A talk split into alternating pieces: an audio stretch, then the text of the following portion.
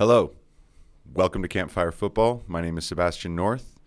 This is my very first episode, and happy Boxing Day. Feels kind of fitting, right? Feels like a good day to launch a football conversation podcast.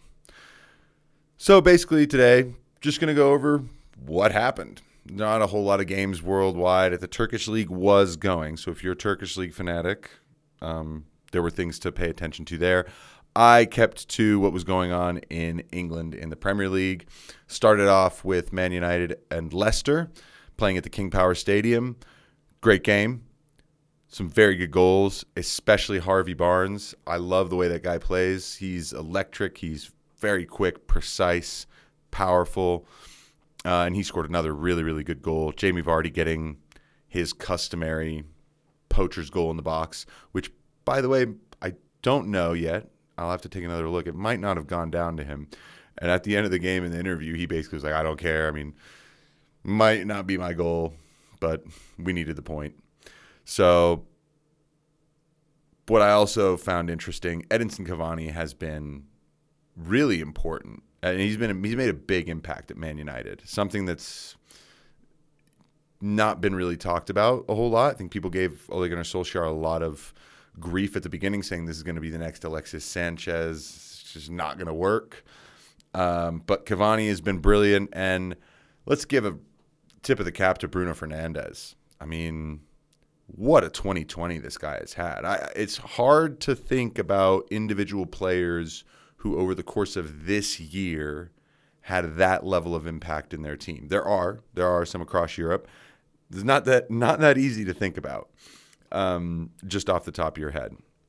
And in terms of his impact in the Premier League over the course of this year, recently I can only think of Mohamed Salah, who you know came into the league and devastated it as as uh, quickly and as seamlessly as he had.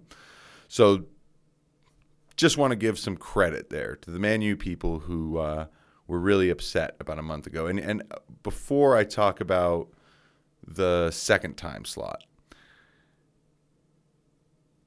The complete and total chaos that everyone was saying was happening at Man United turns out not to have been chaos at all. Not much has changed, except they've started piling up results.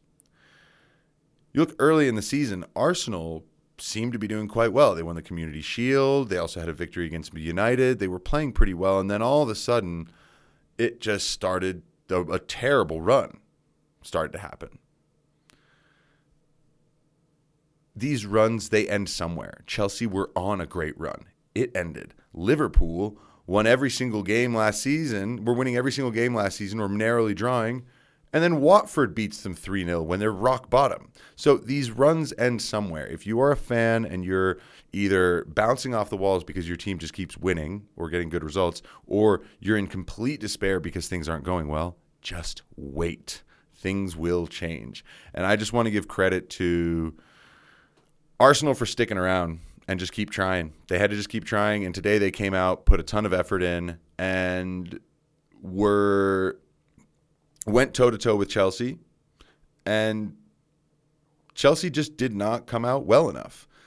They were a little too sloppy in possession, not quick enough moving the ball around, committed some silly fouls, and Arsenal went 2 0 up at halftime, got a third in the second half, and Chelsea started to battle back a little bit. But I think what you saw in this game was what a proper Premier League match can be if one team sticks to their plan and another team doesn't quite seem to figure theirs out. And I think that's what happened today.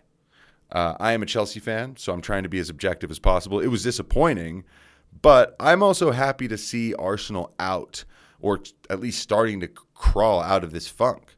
It's never fun when one of these top teams is in such a, you know, desperate position and situation of chaos because in all reality that's all that get talked about that's all that anyone wants to talk about how bad are arsenal that's been the topic for two weeks prior to that it was how bad are united prior to that it was man spurs are playing some horrible football you know Prior to that, it was Frank Lampard doesn't know how to make his Chelsea team defend. They can't defend. They'll never be able to defend. All of these things, if you just wait long enough, the narrative has to change. So that's something that I want everyone to keep in mind. Don't think so short term. Just don't. It doesn't make sense. The game the game changes. As a friend of mine once said. Uh second time slot.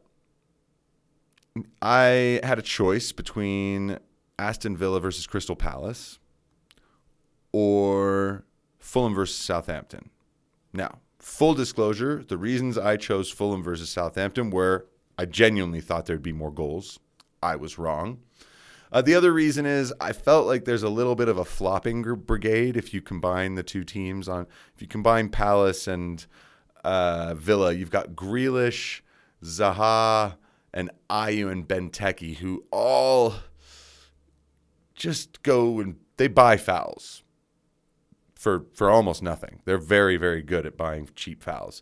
Uh, so sometimes I get frustrated watching them. Now these are fantastic players as well. It's just sometimes frustrating, and sometimes if Palace aren't losing a lot of the time, the game is is is stale. So I was wrong about how that would go.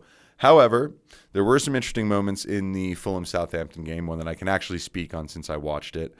Uh, first of all, James Ward Prowse free kick in the first half. Alphonse Areola's save on it. Excellent sequence, terrific. And then the second half, Shane Long scored what would have been an unbelievable goal were he not, or were it not for a, a just a very narrow offside in the build-up. Now, what was interesting on a sort of negative side about this game was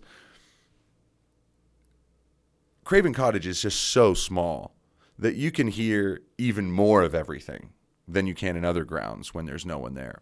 And the commentators were talking about this. And at one point, one of them mentioned that he didn't like that Ademola Lookman was shaking his sort of shaking his hand like this, asking for a card for his opponent. Now, I understand that's not tasteful to a lot of people. But how is that, you know, in any way, in any way worse than getting nicked and screaming and jumping in the air and holding your shin as if maybe you've got a bone broken, like maybe medical attention is necessary. That's crying wolf. That's deceiving the referee and, and, and, and attacking them at their most sensible point, right? Your human sensibilities tell you if someone screams, you should probably show concern. Well, if players are trying to con the referee into thinking that they're severely hurt by a tackle, the only reason they're doing it is to try and get the other guy booked. Please, if you know of another sport where players are doing this so actively and so consistently, let me know. It bothers me that my my sport, my game, the one that I care about the most, I see professionals acting totally unsportsmanlike pervasively, and it just goes. And commentators, I don't think, are doing enough to talk about the antics and the play acting and the embellishment. I mean, this needs to be talked about because it's corrosive, it's destructive. It also takes time. There's more fouls called, more stoppages, and VAR obviously gets called into question way more often if players are making a meal out of something where they're acting like they've got punched in the face when it's nothing. So now there's a VAR check going on. Hold on, hold on, hold on. No one saw anything. There's just some guy that's holding his eyes. And then finally we get out of it. So I'm curious when fans get back in the ground, are they going to stand for this business? And also, what's it going to sound like to us on TV not being able to hear it? I'm very excited for fans to come back. I cannot wait. Um, it's been a very, very surreal, interesting year. I've enjoyed the novelty, let's say, of a lot of the things about this year because in a lot of ways they hopefully won't happen again and we'll be able to look on this 2020 with a sense of wow you remember watching all these games with stadiums empty? It was just crazy right? So just trying to enjoy the surreal bizarreness of it but i'm also over it now. I would love for the fans to come back and add what they need to to the game. Final games of the day Man City getting a 2 0 win against Newcastle. Not a lot to talk about in this one. Very, very little. Um, although I am impressed with Man City's restructuring the way they've they've made sure to batten down the hatches. I think they've got five clean sheets in six. It's really good. Uh, Newcastle, I mean, unless some of the rough rough tactics that they have, unless that blunt edge works against City, and I think City were terrific in, in stopping all supply of forward motion and and any kind of penetration for Newcastle. So pretty typical City result at moment. They're not the great watch, but tell you what, they are efficient, and it's going to be interesting to see what they do when they play, you know, in subsequent games against other the big teams. And the other the final game, I mean, Sheffield United. You got to feel for these guys, don't you? It, it is so sad to watch Chris Wilder, you know, loves his club, has done so well with them over the last two years, and the bottom is just falling out right now. And I don't mean that in a way that this the ship is collapsing. It's just for how long can you get the same that same tune out of the same players, and and for how long can you get this style to work? Um, a lot of people say your second season in the Premier League is your most difficult, and we're seeing it with Sheffield United right now. A decent team, a perfectly decent team that cannot get a result to save their save their lives, and where they are right now after this many games, you've got to think it's it's just not going to happen for them. So. Unfortunate. Everton looking really, really good under Ancelotti at the moment, so that's pretty fun. I'm enjoying the rise of the blue side of Mersey because I, I think this is what we need. We need more teams to be good. It makes the league better. So, plenty of great games tomorrow morning. Very, very excited. I live in Colorado, so I will be up at 5 to do these, and I will do another episode at the end of the day tomorrow.